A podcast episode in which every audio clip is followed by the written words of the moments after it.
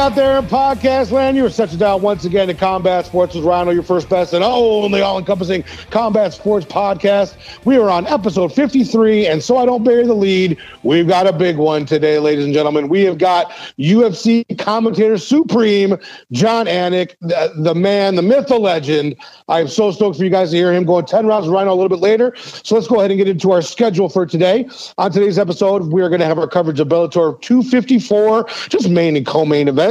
Uh, a quick review of Anthony Joshua versus Kubrat Puliev in heavyweight boxing. The um, obviously our full breakdown of U F C two fifty-six from last night. Uh, what a fucking card it was, too. Uh, Drea's world famous drop of the night. Our main card picks for U F C Vegas seventeen. Some great Q and A with the Rhino gang today. And then, like I said, the aforementioned man, myth, legend, that the guy behind the mic. We're going to learn a little bit more about our boy Jon Anik when he goes ten rounds with Rhino. So let's go ahead and get our swim trunks and our flipping floppies on and dive right in. So last Thursday we had Bellator two fifty-four. Our co-main event, we had Magomed Magomedov versus Mateus Matos. This one was a nice decision win for Magomed. Got a U D three over Mateus. Uh, that was one thirty-five pounds. Then moving into the one twenty-five pound belt was on the line. We had our girl, Alim Malek, Alim Malek, Alim Malek, Alim Malek, Alim Malek, Alim Malek, McFarlane, taking on her very toughest test to date against Juliana Vasquez, ten and one fighter out of Brazil. What a fucking performance that Juliana put on. Got the unanimous decision, takes the belt away from Alimale. I'm still going to do that song if ever I talk about her. I'm moving forward, but Alimale McFarlane been a longtime champ in Bellator, and uh, Juliana got the big win, taking it away from her. I uh, got to open up a huge cut on Alimale's eyelid. Uh, that's going to take a long time to heal up. Great win for Juliana. That was the uh, quick recap of our main and co-main events from Bellator two fifty-four. Uh, very briefly, the heavyweight bout between Anthony Joshua and uh, Kubrat Puliev came about last night from the U K uh, at Wembley Stadium. Anthony Joshua, you know, uh, he's one of the three kings as there is right now in the heavyweight division. And uh, so he got the win over Kubrat. And basically, this just sets up a Tyson Fury fight. I mean, that's what everybody wants to see. They want to see A J versus Tyson Fury, the battle for Britain, the battle for supremacy in the heavyweight division.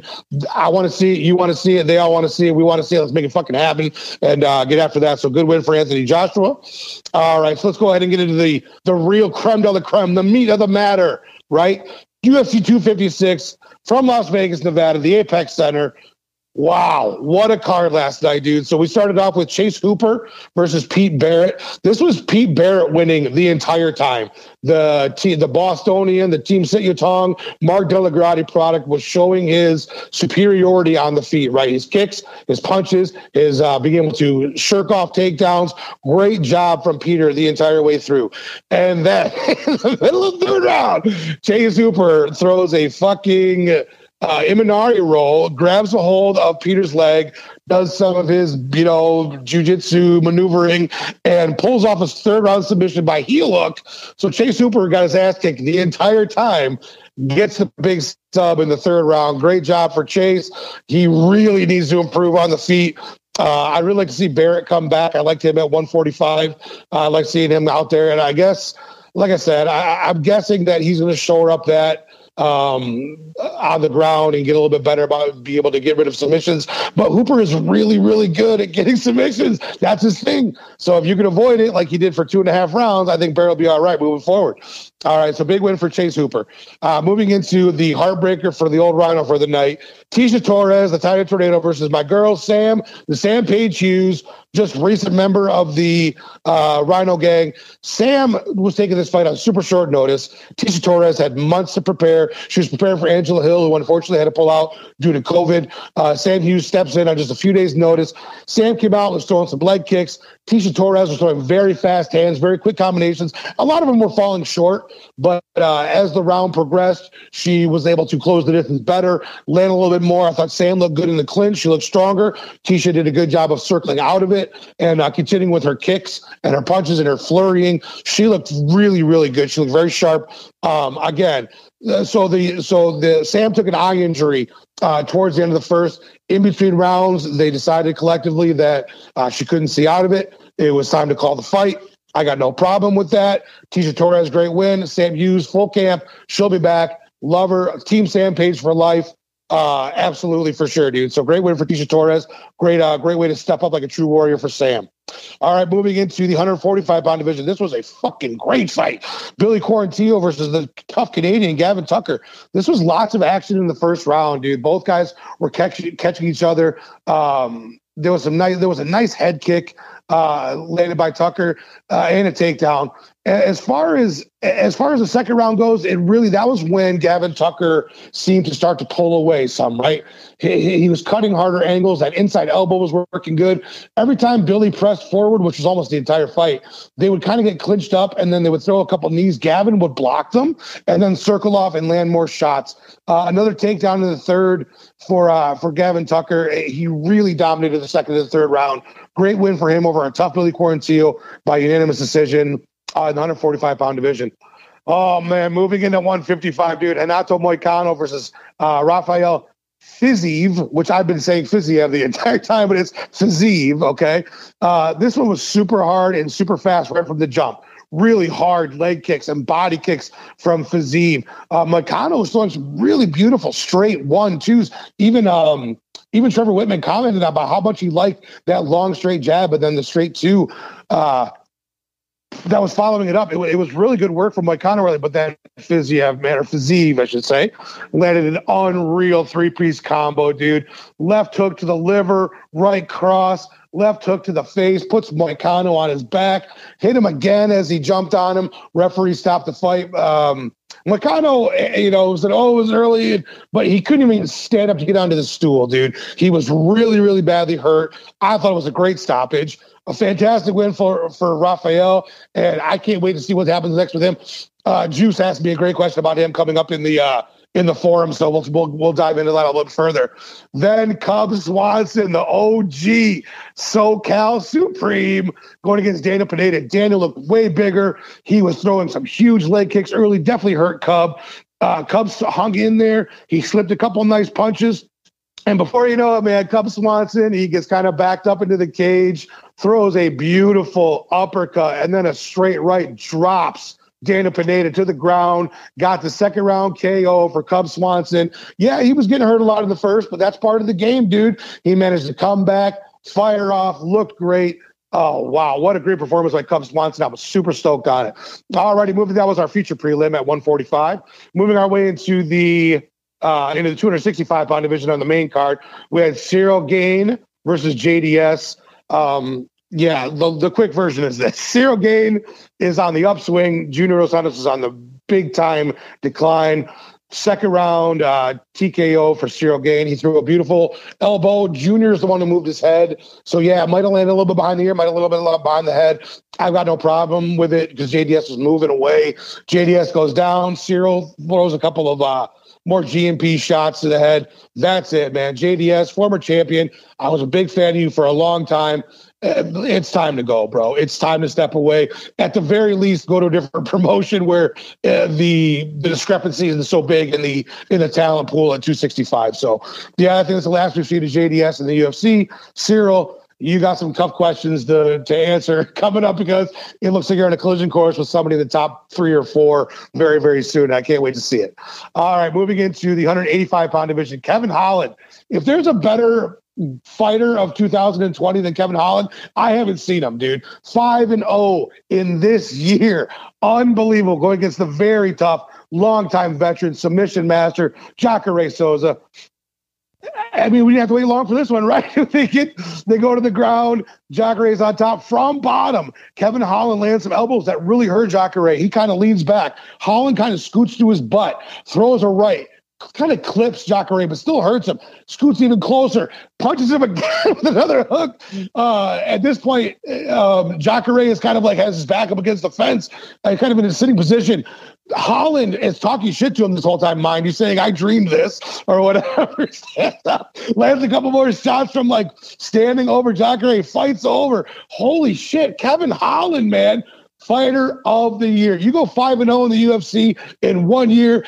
Uh, unbelievable, dude. Great win for Kevin Holland. Huge fan. I can't wait to see what's next. He called out uh, Chimaev. I don't know if that's what's going to happen, uh, but we'll see. Holy crap. What a year for him, dude. Big ups to Kevin Holland. All righty. Moving into the Virna Jandiroba versus Mackenzie Dern fight. Uh, Dern and Jandiroba, I expected to go to the ground a lot more than they did. This was almost completely a stand-up. They were both throwing bombs. Uh, Mackenzie Dern showed her clear, vast improvement in her stand-up. Uh, Virna has always been a good stand-up fighter with great cardio. Uh, they, these ladies went back and forth, dude. I thought Mackenzie won the first. I thought Virna won the second, and I gave the third to Dern, but it was super-duper close. So, to me, this really could have gone either way. Dern showed very big toughness by fighting through a broken nose. She clearly got her nose broken. She even said to Perillo in the corner, she was like, is my nose broken? He's like, no, no, you're good. Which is what you got to do when you're in the corner. You got to let your fighter know that they're uh, indestructible, even when we all know that they're not. So, yeah, big win for Mackenzie Dern over Virna Jandiroba. I thought it was a fantastic fight. We got a question about that a little bit later in the Rhino Gang Q and A as well. So So let's move ahead and get into our co-main event of the evening. Wow. Du Broggs did that thing last night, ladies and gentlemen. I mean, I picked Charles Oliveira to win, um, and I thought it was going to, but I thought it was going to sub Tony late. I did not, in my wildest imagination, think that Charles Du Broggs Oliveira was going to dominate Tony El Cucuy Ferguson from bell to bell. thirty twenty-six times three from the judges. Charles took him down when he wanted to. He landed punches when he wanted to. It, it was just a one-sided affair. I, am I, am I going to sit here and say Tony's done? No, no, definitely not. But is Tony the Tony of five years ago? No. The Tony Ferguson that I fought, that I saw fight uh, Barbosa was one of the most dangerous guys I've ever seen. That was one of the most beautiful displays of violence that I can remember in the octagon. That Tony Ferguson has been, I don't know, I don't want to say he was, he was, shot through, you know, the fight with uh, with Justin Gaethje. That's not it. But the accumulation, the age, everything's all kind of putting him a little bit further down than where he used to be. So it was Du Broggs time. Tony Ferguson is still a great fighter, obviously. I can't believe he didn't tap to that arm bar early on. Holy shit. Tony Ferguson, no one can question his heart or his desire, but he got dominated start to finish. I don't think he's done necessarily, but again, we have to change our perspective on Tony Ferguson. He's not the Tony of even just a few years ago. So great win for Du Broggs. I believe he's right up there in that title picture. Yeah, we'll have to see, we'll see how that plays out. So D Reigns, it is, it is now time for the main event breakdowns. Let's go ahead and give our girl Drea a call, and uh, we're going to go ahead and break this one down. All righty, folks, the Rhino Gang, now we know it is main event time, so we got to bring our figure player, Drea, into the fold. Holy crap, Drea Davidson, Figgy Figueredo versus Brandon Moreno last night. What a fucking fight from start to finish, dude. Back and forth, ebbs and flows, punches, elbows, takedowns, kicks. I mean, they had a little bit of everything. An unfortunate, terrible dick kick included in that, but the right. Fight itself was start to finish was unbelievable. What was your take on it? I honestly, I was literally on my feet the whole fight. I couldn't sit down.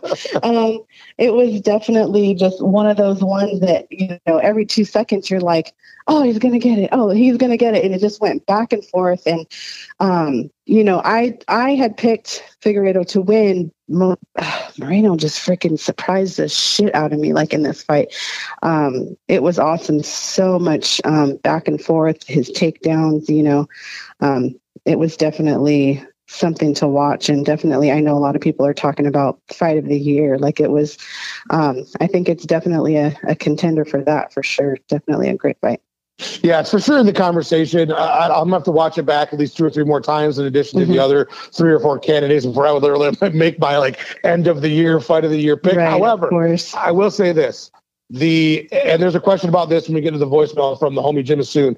Mm-hmm. When there's a when there's a point deduction off of one foul, I have a really hard time with that, right? So did if, I. If that point deduction doesn't happen, then Figgy wins by unanimous decision, right? Right. Um, as it was, it turned out to be a majority draw, where two judges had it as a draw and one judge had it for Moreno. I'm sorry, mm-hmm. one judge had it for Figueredo. For Figueredo. Mm-hmm.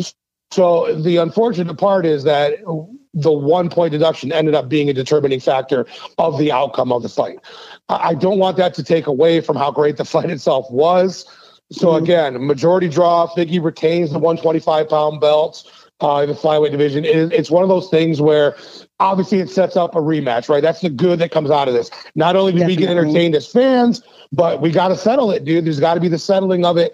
Um, Figueredo versus Moreno has got to run back, I think. And I think that's I what's going to end up happening as well, don't you? Yeah, I agree. And I, to be honest, I really think um, as, as, well as Moreno fought, you got to think for for uh, for Figgy doing that cut back to back. Well, I don't know. They both did. They both fought three weeks ago. I was going to say with Figueredo doing that cut that he did, but then he said um, that he had a stomach issue and that he had was in the hospital the night before. Like, who knows how much that played in his performance last night? I mean, they both had a really awesome performance, but if that's true, and that was a big factor for him, I think if he comes in on full camp with only one weight cut going into um, it may be a different uh, a different outcome, um, you know, in, in favor of Figueredo doing a little bit better, I think. Yeah, you bring up a great point on that, but also look at this. Listen to the stat line. It's just like paint a picture of how close it was. For a five-round fight, that's twenty-five minutes of these guys going back and forth. The right. final strike count was one forty-seven to one thirty-nine. Like in, in a five-round fight, that is so razor close. Uh, Figgy had two takedowns. Brandon had four takedowns. Mm-hmm. Again, it was just razor close. What a great fight. Kudos to both guys. Fantastic. So, moving on from last night's U F C two fifty-six, Drea, we all know your world famous drop of the night is on tap. Who did you pick for this week's world famous Drea's drop of the night for my future player, Drea?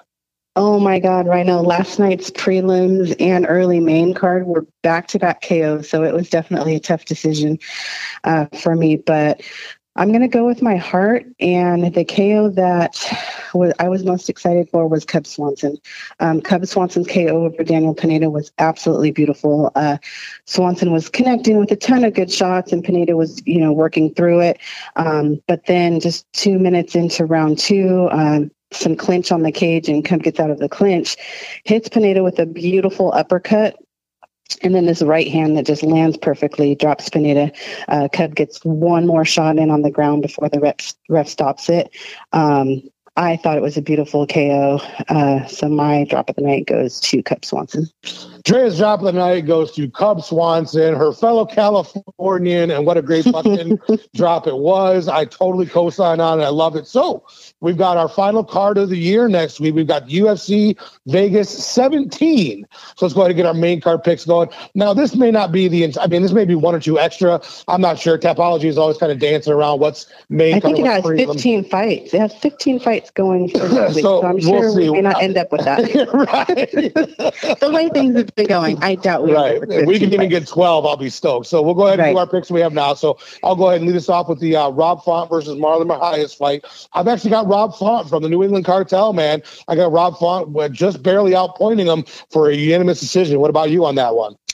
Um, I'm actually going to take Marlon Mahias. Um, I think it's going to be a close fight. I think it's going to be a lot of back and forth. Slobber knocker. I'm going unanimous decision though uh, for Marlon Mahias. Now, did you used to say slobber knocker, or is that something that I? I think thought, that's something I, you that's probably something it's rubbed off brain. on me. I think I hear it so much that it's just kind of rubbed off. And then again, I hear it all, I, during the fights too. You might hear it sometimes when they're commentating. I, I've heard it a few times too. So I'm like, I guess I'll start using it too. All right, then we'll move into uh, Anthony Showtime Pettis versus Alex Morono. Um, I think this is going to be a really close fight. I think Morono looked great in his last performance, and we all know Pettis uh, can really turn it on when he wants to, or um, we know he has the capability of anyway. So I got mm-hmm. Anthony Pettis winning another very close decision over Alex Morono. What about you on that one? I'm going Alex Morono uh, by split decision. I think it's going to be a really close fight. Um, I just, for some reason, I feel like the last couple fights for Anthony Pettis, he hasn't looked as good as you know, as good as he has, and Morono's really coming up. So I'm going to take a split decision for Morono. All righty, moving into Talia Santos versus Jillian Robertson. I've got Santos in again, a very close. I got a split decision on this one. I got Talia Santos beating Jillian Robertson via split decision. What about you? I'm going Jillian Robertson with a unanimous decision. I think this is like the most different picks that we've had for a while. Um, I'm going opposite. I'm going to take Jillian Robertson um, with the unanimous decision. I got a feeling we're going to be on the same page on this one. Oh, I already know. I got, yeah. I got, we got Marcin Tybura versus Greg Hardy. I hope, again, always, it's always fuck Greg Hardy. It's always team whoever he's fighting. I got Marcin right. Tybura versus Greg Hardy winning uh, second round T K O for Tybura. What about you? I am as well going Marcin Tybura, um, but I'm going to clean K O. I'm going to do clean K O round two over Greg Hardy. All righty. Then we got one I am very excited about. Detroit stand-up, Chaos Williams versus mm-hmm. Michelle Spinny Shit, Eddie Gordo from Tekken, Pereira. I got Chaos winning by clean K O in the third. What's your call on that one? I'm with you all the way. I'm going Chaos Williams defeating uh, Pereira, but I'm going round two. I'm going to clean K O round two. All righty. What about you? I'll let you go ahead and lead off. What's your What's your next? What's your pick for the next fight? Okay, so next we have Jose Aldo uh, versus Marlon Chito Vera, and I think this is going to be as close as it could possibly be. Uh, but I'm going Aldo uh, via split decision over Chito Vera. I've got Jose Aldo winning over Vera, T K O in the third. And I think it's, I'm going to call it real specific. I think it's going to be leg kicks. I've got leg kicks in the third. Jose Aldo wins. All right, moving into our main event from next week. My dude, Stephen Wonderboy Thompson versus Jeff Neal, the very tough and very skilled Jeff Neal. Um, I've got Wonderboy winning by a clear U D. I mean, like four rounds to one. I think right. that's what's going to be. I got Wonderboy winning clear U D over Jeff Neal. What about you? Um, I'm with you. I'm going uh, Wonderboy defeating Neal uh, via unanimous decision. And I have to point out, I was talking to my picks over with my, my son a little while ago, and when I mentioned that fight, he's like, "Oh, Jeff, who the hell is that Neal?"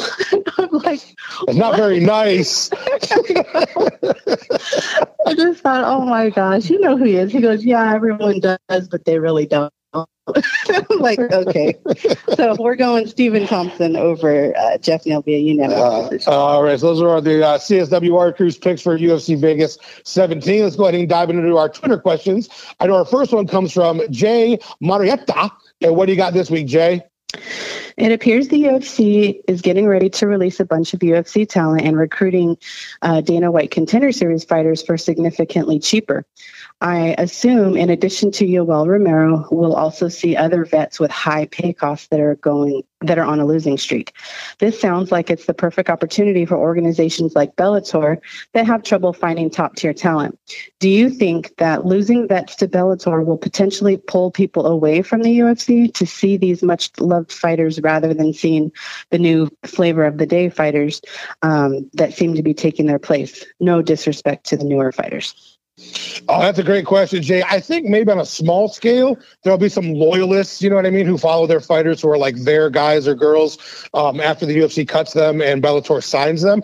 I don't think it's going to be as many as a lot of people might be anticipating. I think Scott Coker, I talked about this a little bit last week on the show. I think Scott Coker is trying to distance himself from the we'll take all of the U F C cast-offs perception that a lot of you know a lot of people have about about Bellator. Um, so yeah, of course there'll be some. I, you know. Depending on how many get cut, there's at least going to be a handful of fighters who get signed by Bellator from the U F C. But I think besides that, I don't think there's going to be a big jump or bump in viewership because of that. I really don't. I think it's going to be a very small number, and I don't think there's going to be as many people signed over to Bellator who are cut by the U F C. I think there's going to be a lot of people who are going to be end up fighting on regional circuits. I really do. I think that's what's going to happen. Maybe some P F L, maybe some Cage Warriors, maybe some L F A. I mean, these are all possibilities, but I don't think there's going to be a huge influx over to Bellator. I just don't. So that's a great question, Jay. Thank you very much, my friend. Our next one comes from Warhorse Shay, my girl. What do you got this week, Shay? Do you think Dern versus Virna deserve bonuses for last night's performances? Deserve? Yes. Are they going to get? I don't know. So here's the problem. They didn't.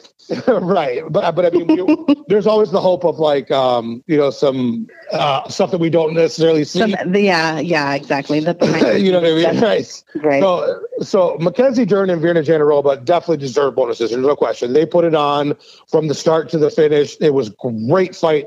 Uh, the, the unfortunate part is obviously on a, on a normal card, for sure, they could, you know, they would have been in contention for that. But, but when the you have competition a, they had. Right. That's the problem. Night. Is that there were so many yeah. good fights on. And then obviously when you have a fight of the year candidate is so hard. It's, they're going to get overshadowed, unfortunately. You know what I mean? Um, especially because there wasn't a finish or a big, uh, a big K O. You know what I mean? That really they, the, the the good unanimous decisions kind of get swallowed up sometimes. Um, I, I think that they definitely deserve it. Are they going to get it? I hope. And some backdoor, unbeknownst to all of the rest of us. I hope they get some kind of extra. You know what I'm saying? Right. I agree. The biggest takeaway from that fight for me was the improved stand-up of Dern and her toughness. Uh, again, early bro- broken nose. Jandiroba is such a strong striker at one fifteen. Uh, but, but again, this was an amazing showing of Dern being like, I don't have to go to the ground to win, right? She didn't have right. to take her down. She didn't have to use her amazing jiu-jitsu. She didn't have to submit her, and she got to win. Now, it could a case be made for Virna won that fight? Absolutely. It was really, really close, and I wouldn't have had a problem at all with Jandiroba getting the win on that one, right? But right. it was a close fight. It was a great fight. Did they deserve a bonus? Yes. Did they get one? No, but maybe they got one that we just don't know about. At least that's fingers crossed what I hope for. So, Shay, thank you very, very, very much, my friend. All righty. So that is going to be our end of our Twitter questions. So before we get into the voice question, let's go ahead and say adieu to our very special feature player, Drea. And uh, thank you so much for rocking it out again this week, my my my friend. Of course, no problem. All right, well, we'll see you next week. All righty, folks, let's go ahead and get into our voice questions. Our first one comes from my dear homie, Dave Fretz, at Dave Fretz on Twitter and Instagram. The Einstein of graphic design, if you will. Dave Fretz, what do you got for us this week, my dude? Hi, Rhino. Hey, what's up, Rhino? This is Dave Fretz, at Dave Fretz on Twitter and on Instagram. Question for you today. Going into next year, uh, you're hired by the U F C, and Dana White puts you in charge of operations, and you get to make three changes uh, across the sport, across the U F C, uh, how things are done. What are those three things, and why? Talk to you soon, man. Peace. Oh, man, great question. So the first one, minimum, minimum of fifty K per fight, per fighter, and then an additional ten K to win. That's every fight. That's every prelim, early prelim, main fight. Minimum fifty thousand dollars to show and fight, an additional ten thousand dollars to win. That'd be my one of my first uh, orders of duty, I guess, if I was put in that position. Second, if you're signed to a contract and actively trying to get a fight, if you go an entire calendar year where you don't get one, where your opponent drops out or they or, or there's a medical problem or something with your opponent, but not you, I think you should get a a some sort of paycheck for that year. Like, let's say you were signed to the U F C uh, in two thousand nineteen and you tried to get three fights and all three of your opponents, you know, fell through and it didn't work out. I think you should still get a paycheck. That would be something that I would absolutely implement as well. Uh, third, finally want to take care of this missing weight deal, right? Again, an, an amendment is this does not pertain to people who've taken fights on short notice. This is a, you know, you, you, you got at least two months notice and you miss weight by more than a pound, right? You've got to forfeit not only uh, thirty percent of your purse, but you are taking a point away. Right? You're starting at a ten nine disadvantage in the first round. That's what would happen if you're missing over a pound. So two pounds, you got to fucking give up your purse, not your whole purse, but thirty percent. And you are starting at a one point deduction. And if it happens more than once, so the, the second time doing it, you are fucking bumped up to the next upper weight class for your next fight, or your contract is null and void. Period, exclamation point. No more of this missing weight nonsense. Again, not for pertaining to short notice fighters. So that's me. That would be my first three that I could think of. Uh, Dave Fretz. So great question. If you guys haven't already, absolutely check it out. Dave Fretz on uh, his Twitter and Instagram page. The dude is the master of these posters. He is the Einstein of graphic design. Great guy. Love him. Thank you, Dave Fretz, for that question. Already moving into the next question from my girl, Gina, from the Wocast Shots Fire Pod. Um, what do you got for us this week, Gina? Hey, hey, what's up, Rhino? This is Just Gina M M A from the Wocast. What's going on? So I know we just had this really exciting fight card and we're all buzzing from it, but I want to ask you a personal question. Name a guest on your show that literally gave you like the jitters or someone that made you nervous while you were interviewing them. Name a guest that had you like, oh my God, I can't believe I'm interviewing this person. And how did you deal with those nerves? Love the show, love you. And I'll be listening for this answer and also your take on U F C two fifty-six, because that card was nuts. Have a good one. Oh, my gosh. I knew the answer right away when I listened to this. It's John Wayne Parr, dude. Like, I've been a forever fan of John Wayne Parr, uh, watching his Muay Thai fights as far back as I can remember. Um, lots of fights over the years. And I was like, man, I really like him. And then when you hear him talk, he's such a wonderful, funny, kind, engaging human being, right? So I was already a fan. Then in two thousand eight, he was uh, a contestant on the Contender Series Asia. Right, the, way back in oh eight, and I, and I watched that, and you got to know him even more. And I was like, man, I was like, I was like enamored with the guy. I loved his fight style. I loved his go get it attitude. I loved everything about the dude. So I was a total stan. And then for for a long time, I listened to the Joe Rogan podcast when he was having fighters on. Right, when it was mainly fighters, I would listen to all of almost all of them. Uh, and then John Wayne Parr was not on once, but on twice on the Joe Rogan Experience. And so when he said yes to coming on my show, this was early. This was in the first couple months of doing the show for sure. Uh, and when he said yes and he came on, I was super nervous, dude. But I don't think I let on. I think I held a good poker face, and uh, he was really easy to talk to. And this was before the ten rounds with Rhino format, so we just we just chit chatted, and we you know I asked him some questions, and he really was forthcoming and super cool. Made me feel even more comfortable. It was a great interview. Uh, I loved it, but that was definitely the one, Gina, that fucking had me uh, it, it, with a tight stomach and worried and sweaty palms and the whole bit about it before we got on the air. But once we did, it was all gravy. So thank you so much. If you guys don't already, absolutely check out Gina and Mike and Kairos and Chisanga, the Shots Fired and WOCast Pods. Unbelievably talented people, fantastic shows. And my dear friend, thank you so much, Gina. Love you. All righty. I know the third question comes from our dear homie Juice from the Breaking the Fourth Wall Pod. What do you got this week, Juicy Fruit, baby? What's up, Rhino? This is Juice from the formerly of the Fighting With Myself podcast.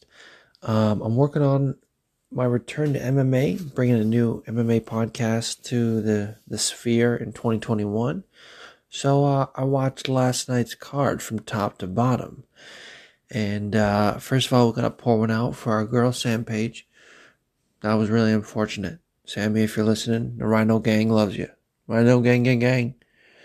And, you know, I want to talk about Rafael Fiziev versus Anato Moicano. There's a lot of people on M M A Twitter who think Moicano's the next big thing.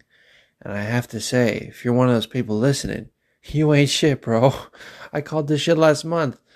Uh, so I want to know, what do you think is Fiziev's ceiling? And who would you like to see him face next? I like the Dariush fight, but I want to know what you think. Get at me.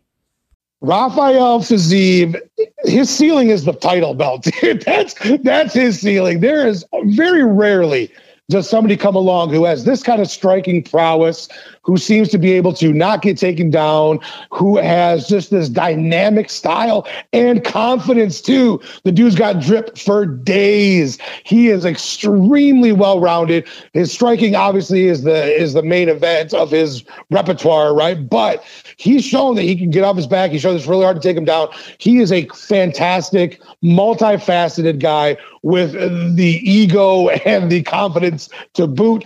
I think he could absolutely be a one fifty-five pound champion um, in the ensuing years. So a lot of people are talking about now what's next for him being um, Benil Dariush. I think that's a great fight, and I think that's a fight that should be made. The the other ones I was thinking about was, Um, since Makachev and Dober are, are apparently going to be fighting uh, fairly soon, like in the next couple of months, let's let the winner of Benil Dariush and Fiziev, which I think is going to be Fiziev, uh, fight the winner of Makachev and Dober. I think that's a great, you know, kind of one two punch as far as kind of to get some more clarity in the hundred in a very jumbled one twenty-five, one twenty-five, one fifty-five pound division, dude. So yeah, I would like to see him fight Benil and then take on the winner of Makachev and Dober should that fight happen. So great question, Juice. If you guys are fans of um, the theater, absolutely check out Juice at the Breaking the Fourth Wall Pod. Uh, he goes over musicals and plays. He's very in-depth and passionate and knowledgeable. And I don't even, I'm not even a big musical or theater guy, but I listen to my, my boy Juice on there, and it really, he paints a great picture. So fantastic stuff, Juice. Uh, thank you very much, brother. And I know our last voice question comes from the big homie, Jim Assoon. Jim, what do you got this week, my dude? What's going on, you bunch of fucking casuals? Rhino and the Rhino Gang, hope y'all doing well. Now, my question for you this week is uh, the point deduction from Figgy. What's your thoughts on that? I personally thought it was bullshit. It was his first dick kick of the fight, and you take a point right away. I understand that, you know, there was a eye poke or something like that beforehand. I get that. But you can clearly see he was trying to do a front kick and fucking hit him in the cup. The first one, and you take a point from a title fight. Fucking Chase Hooper kicked a guy in the nuts twice and fucking no fucking point deduction, just a fucking stern foul. I'm fucking pissed, man. It's bullshit. Plus, that judge fucking scores a last round for uh, Brandon Moreno. Brandon did not win that last round. We all know that. I don't think he fucking landed a punch, for fuck's sakes. Anyways, you know, it's always four twenty, kids. Peace. Oh, I absolutely agree with you, Jim. I thought clear as day, he was just trying to front kick. Uh, unfortunately, it really landed hard and hurt Brandon. But that, to me, is not enough of an excuse for Herzog to take away a point. It was not, to me, it was not intentional at all. He was trying to fucking throw a kick, and he hit him low, and it was bad. And Brandon got hurt for a while and needed some time to recover. That does not equate to taking a point away. Um, there should have been a warning for sure. Should have given Brandon all the time he needed to recover, but there should no way of that but a point taken away. The only time a point should be taken away on the first-time foul is if it looks really egregious. I'm talking about, like, a clear eye poke where you were trying to do it, or something really gnarly like that. It would be a, a, a case for a point being taken away in the first fucking offense. This was not that. I thought it was bullshit. I'm right on board with you. Um, it really changed the outcome of the fight, so it's very unfortunate. Very unfortunate situation, dude. I don't know. Yeah, there, again, there should have been a warning, not a point deduction, in my opinion, as well. So I'm with you, my dude. Uh, Big Jim, thank you so much for calling in, my friend. Hope your dad's doing better. I was so relieved to see him uh, sitting up in that picture that you posted. Very, very cool, man. Uh, we, we all love you over here at C S W R and are thinking good thoughts. So thank you very much, my dude, Jim. All righty, ladies and gentlemen, before we get into the amazing ten rounds of Rhino I had with Jon Anik, let's hear a real quick word from our sponsor. Hey, Rhino Gang, are you looking for a piece of furniture to tie the room together? Maybe make it feel a little bit more homey? How about a beautifully restored dresser for the bedroom or an end table for the family room? Well, look no further than my good friends at K and R Designs. You got a piece of furniture that needs restoration? They got you covered. Looking for a new addition to your home decor that's already been beautifully done? They got you there too. We're talking dressers, armoires, kitchen tables, cabinets, nightstands, any and all wood furniture you can think of, they've got or can get for you. So check out K and R Designs in store at one oh one West Chicago Boulevard in Tecumseh, Michigan, or on their website, K and R Custom Designs dot com. Check out their Facebook page, K and R Home Deco, that's D E C O, to see everything they have and the amazing work that they can do. You can also call and order at five one seven, six oh five, seven one seven three. They accept PayPal, Venmo, Square, cash, check. They accept them all. So if you want the absolute best of the best and restorative wood furniture creators, you got to check out K and R Designs. Tell them you're a member of the Rhino Gang, and that'll get you twenty percent off your very first purchase. Once again, check out K and R Designs, Combat Sports with Rhinos, proud sponsor. Ladies and gentlemen of the Rhino Gang, we've got ourselves quite a special guest for our show today. Going ten rounds with Rhino, we have the U F C commentator supreme, Jon Anik. Jon, thank you so much for joining us today, my friend. Todd, pleasure to be with you. I don't know how my cardio is going to stack up for ten rounds, but we will uh, we will do our best. if, if I can do it, you can do it. I, I completely assure you. Um, so, dude, let's dive right in, Jon. Uh, you've been a combat sports commentator for quite a while now. What were some of your first combat sports memories? Like, how'd you first get into combat sports? It's crazy when you get old and you think back at all the different life experiences and professional experiences you've had. And I'm coming up on a decade with the U F C, but it's hard for me to not think back to Bellator Season one, Episode one in two thousand nine. And at that time, I was sort of E S P N's mixed martial arts guy. So when Bellator launched, Bjorn Rebney needed an English play-by-play guy. And, and I don't know if I was his first phone call, but I was one of his first few phone calls. And I was at a time in my life at E S P N where I was happy, but I was not fully contented. I was not getting a lot of play-by-play opportunities in Bristol, and I felt like I just wanted to to see if I could hang in that space, and I was sick of being a highlight machine sitting on a desk all the time. So it really felt like it was a gift from God. But I did say to my wife when, and I'll never forget being in my apartment in Danbury, Connecticut, when Bjorn called me and I took the call. I was probably stoned, you know, and uh, I said, I'm honored. I got off the phone and I said to my wife, I was like, I think they got the wrong guy. You know, I don't know if I can do this. I've called other sporting events. I've never called a fight in my life. But for me, because I hosted the Mouthpiece Boxing Show and had been in the combat sports space when not a lot of people in Bristol were, that's what got me into M M A Live in two thousand eight and ultimately what got me into Bellator and play-by-play in two thousand nine. So that's kind of how it happened for me. I was very much a stick and ball guy growing up in Boston, Massachusetts. I did not uh, practice martial arts, and sort of weird where life takes you, but now this is obviously my foremost passion, and I'm thankful that things fell the way they did. Yeah, absolutely, dude. Now, John, you and I talked a little bit off the air. We're almost the exact same age. We're literally a day apart.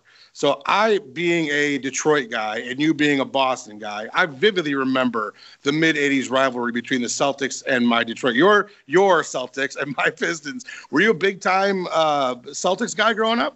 Oh, huge. You know, I ended up being a season ticket holder for two years uh, in two thousand two and two thousand three, sitting up in the bleed. Were uh, some of the early Antoine Walker years.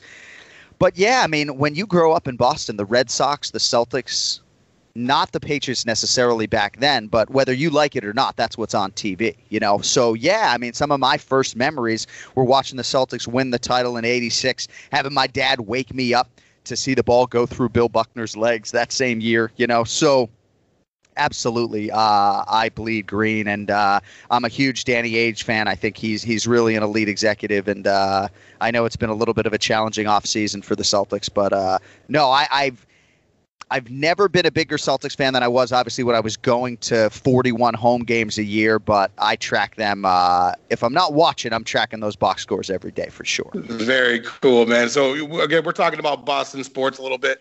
When you were growing up there, what were some of the sports that you decided to play? So basketball was my best sport. You know, I was the captain of my high school team, and uh, I played tennis in high school as well. Uh, I guess my biggest regret was not playing football very long. You know, I did write a college essay on that being my biggest regret, because my family was a football family. My family had season tickets for the New England Patriots dating to the nineteen seventies. So Schaefer Stadium, Sullivan Stadium, Foxborough Stadium, sitting on metal bleachers to eventually the, the time where my grandfather was able to get a suite on the fifty-yard line. But I went to so many Patriots games when they were the laughingstock of the N F L and they couldn't win a goddamn football game, you know? So now in my life, I have a healthy appreciation for all the success that that team has had. But I wish I played football. You know, soccer's big in Massachusetts, so I played soccer until I was about seventeen. And uh, I was a goalkeeper because I didn't feel like running all over the goddamn joint. But for me, it was really, it was basketball, it was tennis, it was baseball, and uh, never really martial arts. You know, I've done some jujitsu later in life reluctantly, but for me, it was it was really just about basketball. You know, in high school, like, what would we do?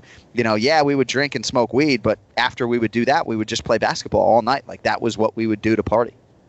Oh, yeah, dude. I was a, I was a psycho basketball. I was my captain of my basketball team, dude. That was all I loved growing up. I mean, I loved the Lions, too, but I, you know, I liked playing football, but I wasn't great at football. I just enjoyed it a lot. You know what I mean? Yeah. But yeah, basketball was absolutely my favorite thing too. Before I started boxing, I got into boxing way later. Not not being a fan, but actually participating. I didn't turn pro until I was fucking almost thirty years old. So uh, yeah, dude, I was a late starter on that for sure.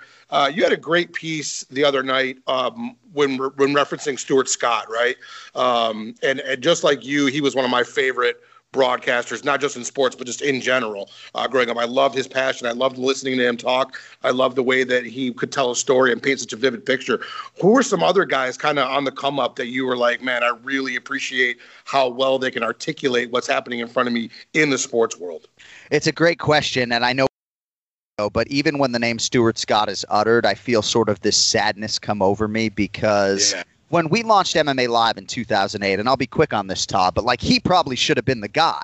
And I was the guy who got that seat to host that show. Yet he was the high profile guy. He was the lifelong martial artist. And he was probably, well, he wasn't a bigger U F C fan at that time. I was rabid. So I had that going for me. But he just embraced me to such an extent when he didn't have to. And uh, I just will be eternally appreciative of that. I, I was able to to have a moment with him at, at a U F C event that he went to after I had taken the job as well, and just a special, special human being. But for me, it's all about Sean McDonough when I get asked this question. You know, I got to, oh, wow. I got to do updates on Sean McDonough's radio show at the Sporting News Radio Boston affiliate, fifteen ten The Zone, back in the day, where I eventually went on to to host a show, Afternoon Drive with Ryan Russillo and Anthony Pepe. But I'll never forget doing an update on Sean McDonough's show, because the first time I went in there, I said first ever in my update.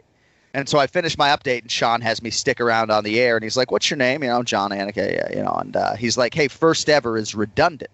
And it is one of the most overused phrases in the sports media vernacular today. Impactful and first ever, right, are totally overused, and neither one of them make any sense if you think about it, right? So Sean McDonough is telling me, he's like, it's the right. first parade. You know, it's not the first ever parade. It's redundant, right? So you'll never hear me say first ever, and a lot of people say it. It really is redundant. And impactful is a totally made-up word. Something either has impact or it doesn't. So I try to avoid those. But Sean McDonough was an early influence on me, and certainly if there's anybody that I have tried to mold my play-by-play style after, it is probably that guy. And uh, certainly you take bits from, from Doc Emmerich and, and Brent Musburger and others, but growing up in Boston, Sean McDonough was the guy. I was so upset when, when Don Orsillo got that Red Sox job and, and McDonough was gone. Thankfully, order has been restored a little bit, and McDonough is back doing some games regionally. But uh, I love Sean, tremendous guy, tremendous broadcaster, and uh, you know, hopefully one day I can get some of those high-profile assignments that he has held down for, for many, many years. Absolutely, my dude. So, Jon, you have a degree in political journalism. Is that is that a field you see yourself ever going back into later down the later, later down the line? Not journalism, but I do plan to make a pivot and, and go work for Brian Stan whenever he decides to go down the political road. The thing about Brian Stan is that he – He doesn't want to go into politics unless he has a shot at the Oval Office, and that's the truth, right? He ain't going to go be a senator in the state of Georgia if he doesn't think he can parlay that to the United States presidency. So I have talked with him ad nauseum about a role in his cabinet. You know, I asked him if I could be the chief of staff, and he said kindly, there's no fucking way you're my chief of staff. I don't know if it's because I have too many skeletons in my closet or what, but he was like, maybe press secretary. But no, I mean, I don't necessarily enjoy politics, but I also know that I'm not going to do this forever. So I do plan to make a pivot and try to go work for him, you know, when he's in his fifties or so. It's probably ten or twelve years away, but absolutely I have aspirations to, uh, to help this country more than I'm doing right now. I mean, I understand that there's value in what we do and providing a release and entertainment for people, but uh, I don't feel like I'm affecting a lot of change compared to when I was, you know, doing job placement for autistic teenagers per se. So I do plan to align with Stan in the day, and uh, who knows, Todd? I mean, by that point, he might not want me as part of his cabinet, but I feel like I got that track, and uh, all Stan would have to do is call me and say, I'd like you to come work for me. I would take the pay cut and I would go work. Very, very cool, man. And there's uh, there's another there's another connection. That's that's what I do for a career. I work with uh, autistic elementary students, so that's pretty fucking cool, bro. I really appreciate that about you. Um, so here's a fun little trivia question, a little uh, Jon Anik trivia here. What do you, former Bravo T V star Carson Kressley, and politician Ron Paul all have in common? Wow, I mean, do I, gosh, do we have the same birthday? I don't know. You do not. You guys all attended Gettysburg College in beautiful Pennsylvania. Wow. You guys are all alumni of Gettysburg. Ron Paul went to Gettysburg College. He did? How about that? The more you know, Todd. That's interesting. For me, it was I mean, really. It worked a lot better that you didn't. It worked a lot better that you didn't know the answer to that. Yeah, no, that was good. That was good. I know we were talking about our birthdays off the air, so that would have been too easy. But right, me, right, right. When I was um, applying to colleges, it was. It, I mean, I was not a great student. I could always sort of write my way out of a wet paper bag or whatever, and I would sort of write myself out of a lot of situations, but like I never read a book. I never read a textbook that was assigned. And so when it came time to apply to colleges, I think my S A Ts were like eleven forty or something. I sat down with two applications, one to Syracuse University, one to Gettysburg College. I was going to apply early to one of them and be done with it. And I'll be honest with you, Gettysburg had the common app. Syracuse's seemed a lot more involved. I applied early to Gettysburg, got in, and that was my whole collegiate application processing. But I would have probably saved a lot of time and money had I gone to Syracuse and gotten on that career trajectory earlier. But uh, I'm thankful for the lessons learned along the way, and uh, and I guess it worked out in the end, at least for now. Yeah, I'd say it worked out pretty well for you, dude. So, John, you were front and center for obviously an, un- an unfortunate event, but it, it did come up with one of those iconic sports, at least for me, uh, commentary moments. So in baseball, obviously, we have the Giants win the pennant. If you're a pro wrestling fan, uh, when Mick Foley got thrown off the cage by The Undertaker, it was, as God is my witness, he was broken in half. You know what I mean? But you... You have the one for me that just, I know exactly where I was. I know exactly uh, what was going through my mind and through my, you know, through my emotions when I heard mayhem. And yeah. and that was the night of the Khabib jumping over the cage, uh, going after Dylan Danis and crew. Can you kind of walk us through what was going on for you, like physically? Like, were you getting pushed around? Were you getting jostled? Were, were you able to stay away from it? Kind of walk us through your experience during that melee. I wish. I want in the action. I wish I was the guy in Mexico City when they were throwing beer bottles. I would love to take one of those off the back of the head. That's what I'm looking for, bro. If I'm being completely transparent and honest with you, I want chaos. I want mayhem. Now, do I need it after the biggest fight I had ever called? Probably not. So if you go into that live event, U F C two twenty-nine, singularly, that was the biggest live event that I had ever called, with that main event between Conor McGregor and Khabib Nurmagomedov. And right after it ends, you go from calling a fight to calling a brawl. And I think not unlike a lot of different parts of this job, you just let your instincts take over. And it's like, all right, well, this is what's happening in front of me. I know we're not doing radio, but I might as well relay it. And maybe there will be a message from the truck at some point in time that says, hey, dude, stop pumping up the brawl, stop giving the brawl all this attention. And you you probably notice, if you watch it back, at one point our cameras pan away or we go to a different camera and they no longer are filming the brawl. So at yeah. some point we do kind of lay out and, and let it move on. But uh, I was just calling it the way I see it. It was a really surreal night. I remember getting a call from Daniel Cormier after the fact, and he kind of felt like Dom and Joe and I maybe um, were unfair to Khabib in that moment, and I'm never trying to to upset my guy D C. So it was just a, an emotional night in a lot of respects, and uh, it, it is always wild opening up your social media uh, the next day after a night like that. But uh, yeah, all's well that ends well, man. It, it worked out, and, and obviously that's uh, a call that they have repurposed many times after the fact. Yeah, dude, absolutely. So those of those of you out there who are uh, kind of new to the M M A podcast game, John has one of the funniest, most in-depth, and well done in the entire game uh, with the Anik Florian podcast. Can you just kind of give us a, a rundown of how that came to be and kind of what's been going on lately within your show? Well, I appreciate that, man. You know, I went to Kenny Florian in two thousand fourteen, and he was still calling fights with me at that point in time. But I said, hey, man, you know, I've talked to Rogan. I I, I want to be in this podcast space. I mean, Joe was really the inspiration for me. I also wanted to have an outlet and a platform after these live events other than just pushing out a tweet where I could, you know, talk to fans and, and provide them with some free content. You know, our podcast will always be free. It will never be behind a paywall. I do not make a lot of money on it at all. We barely make enough money just to sort of pay our producers and co-hosts and everything else.